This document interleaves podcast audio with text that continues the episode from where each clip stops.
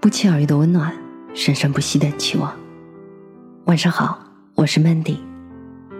每晚十点半，我在这里等你。再好的关系，也要懂得分寸感。来自于匿名作者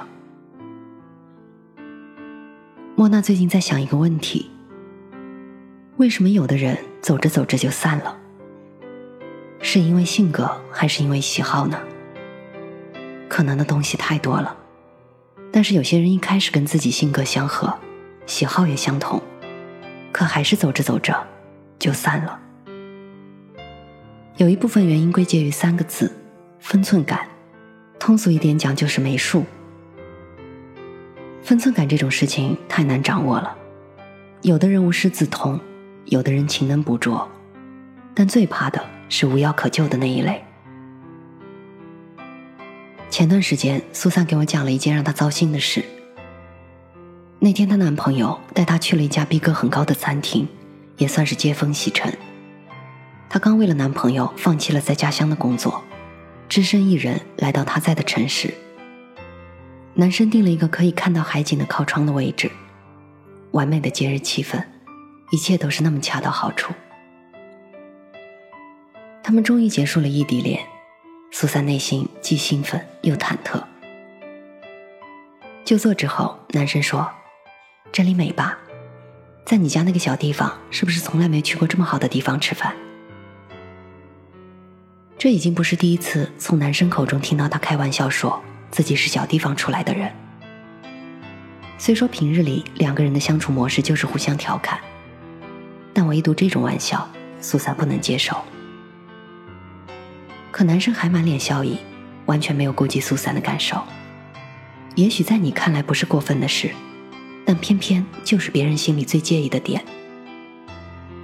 相互陪伴的人，最了解对方的脆弱点，应该学会去保护，而不是明知他哪里痛还往上面插小刀。无论朋友还是恋人，分寸感真的真的太重要了。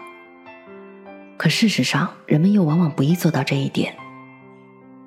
分寸感是成熟的爱的标志，他懂得遵守人与人之间必要的距离，这个距离意味着对于对方作为独立人格的尊重，包括尊重对方独处的权利。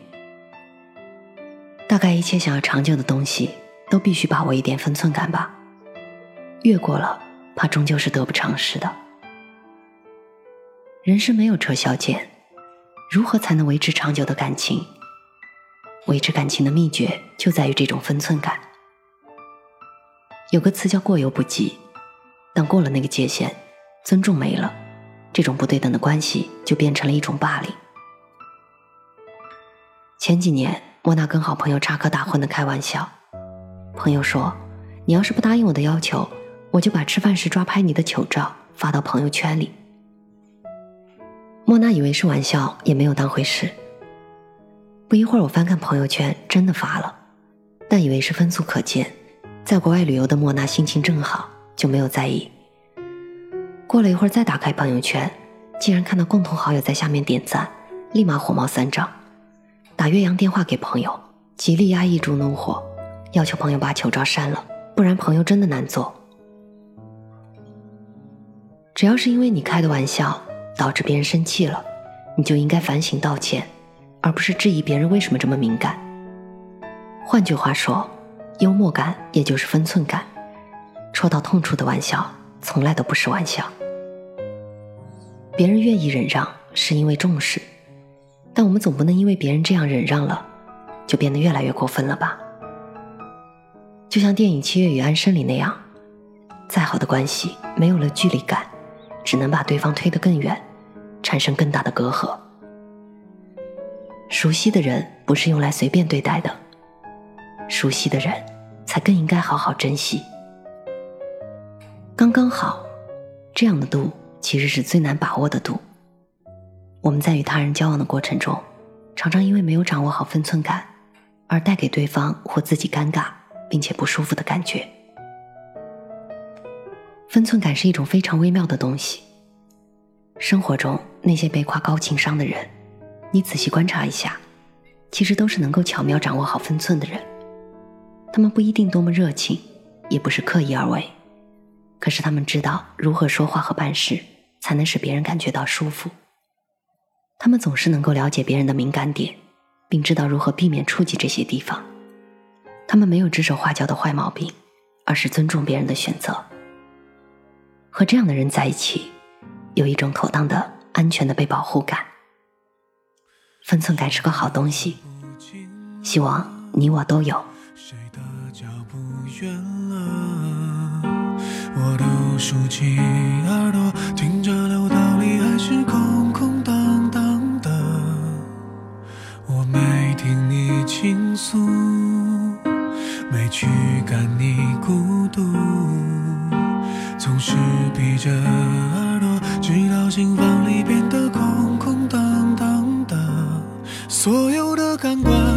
要变迟钝，茶饭不思呆呆的凝望着。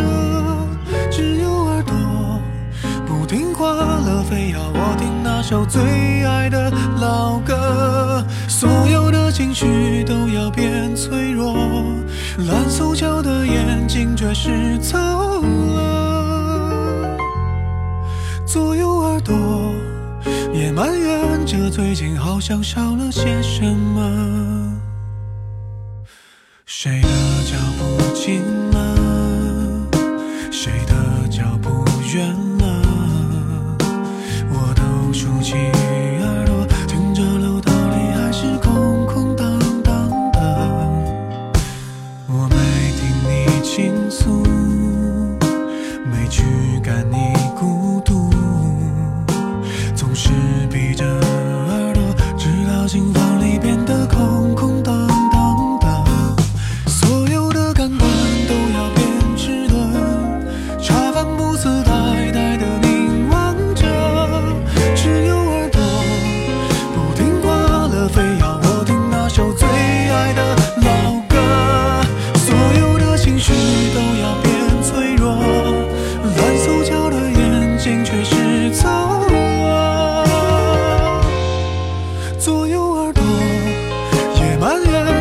竟好像少了些什么。